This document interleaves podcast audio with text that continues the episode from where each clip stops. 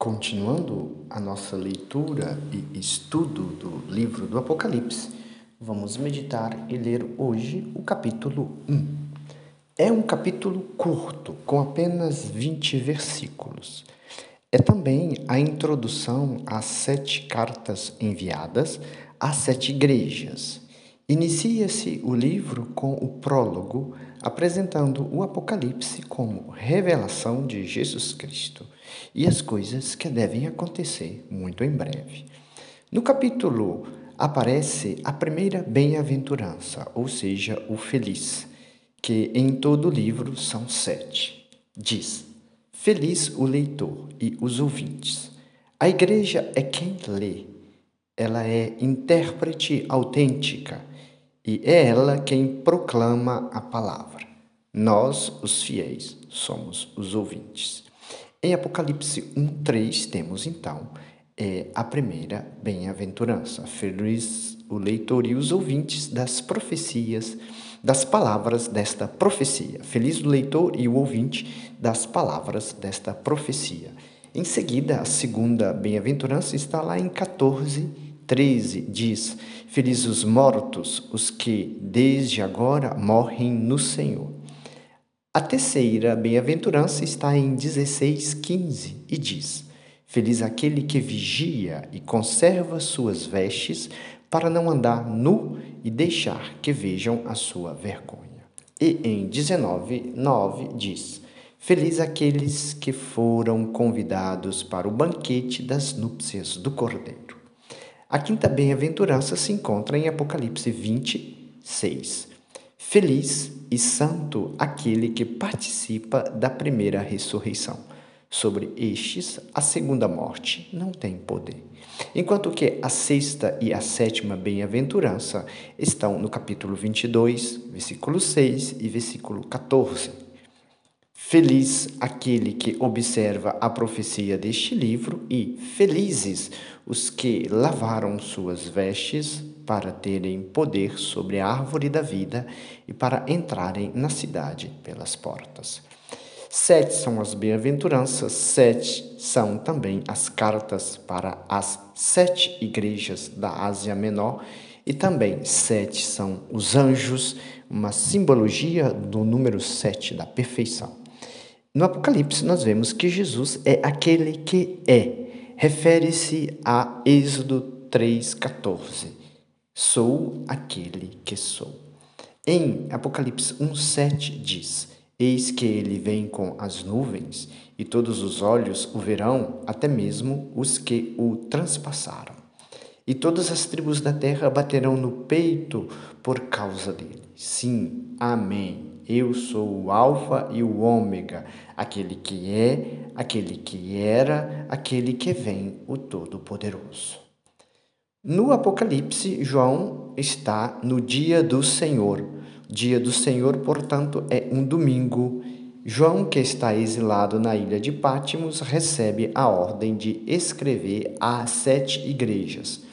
Começam então as visões. Neste capítulo, temos a visão preparatória.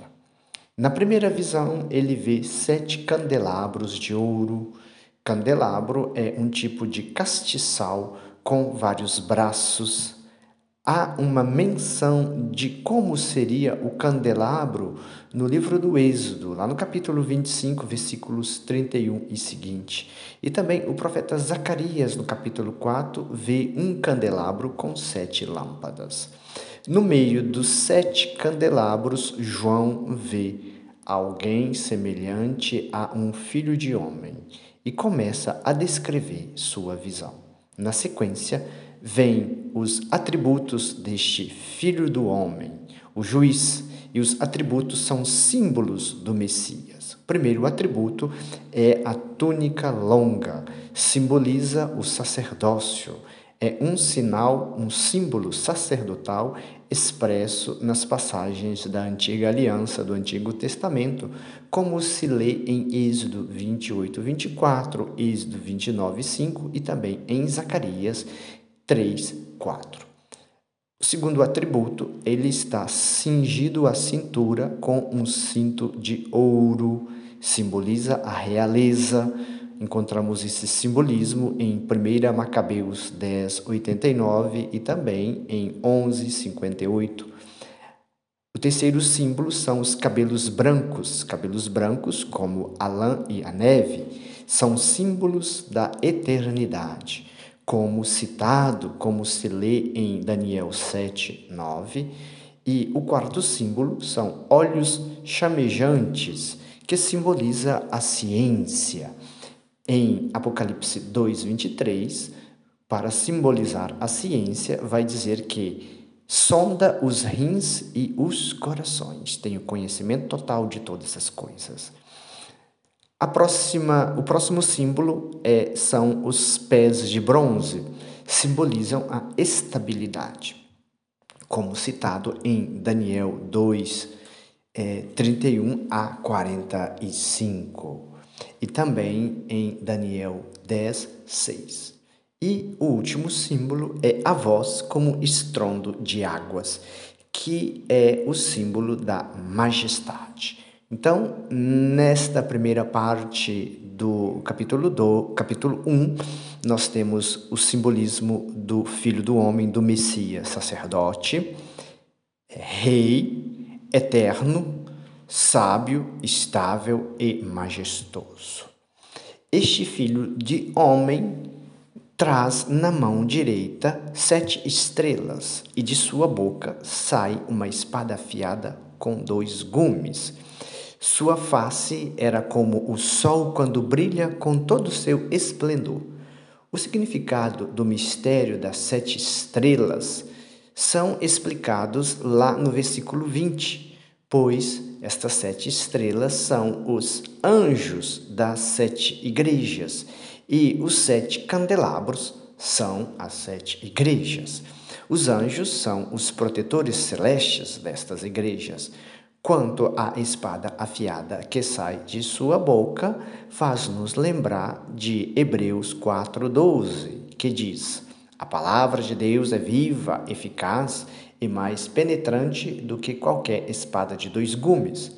Penetra até dividir a alma e o espírito, junturas e medulas. Ao ter esta visão, João cai como morto, mas o Senhor lhe toca e lhe encoraja, dizendo: Não temas, e imediatamente se revela quem ele é. É o primeiro e o último, o vivente, diz: Estive morto, mas eis que estou vivo pelos séculos dos séculos. Amém. Deus então pede que João escreva o que acabou de ver, como também as coisas que deverão acontecer depois destas. Assim conclui o capítulo 1. Amanhã meditaremos sobre o capítulo 2.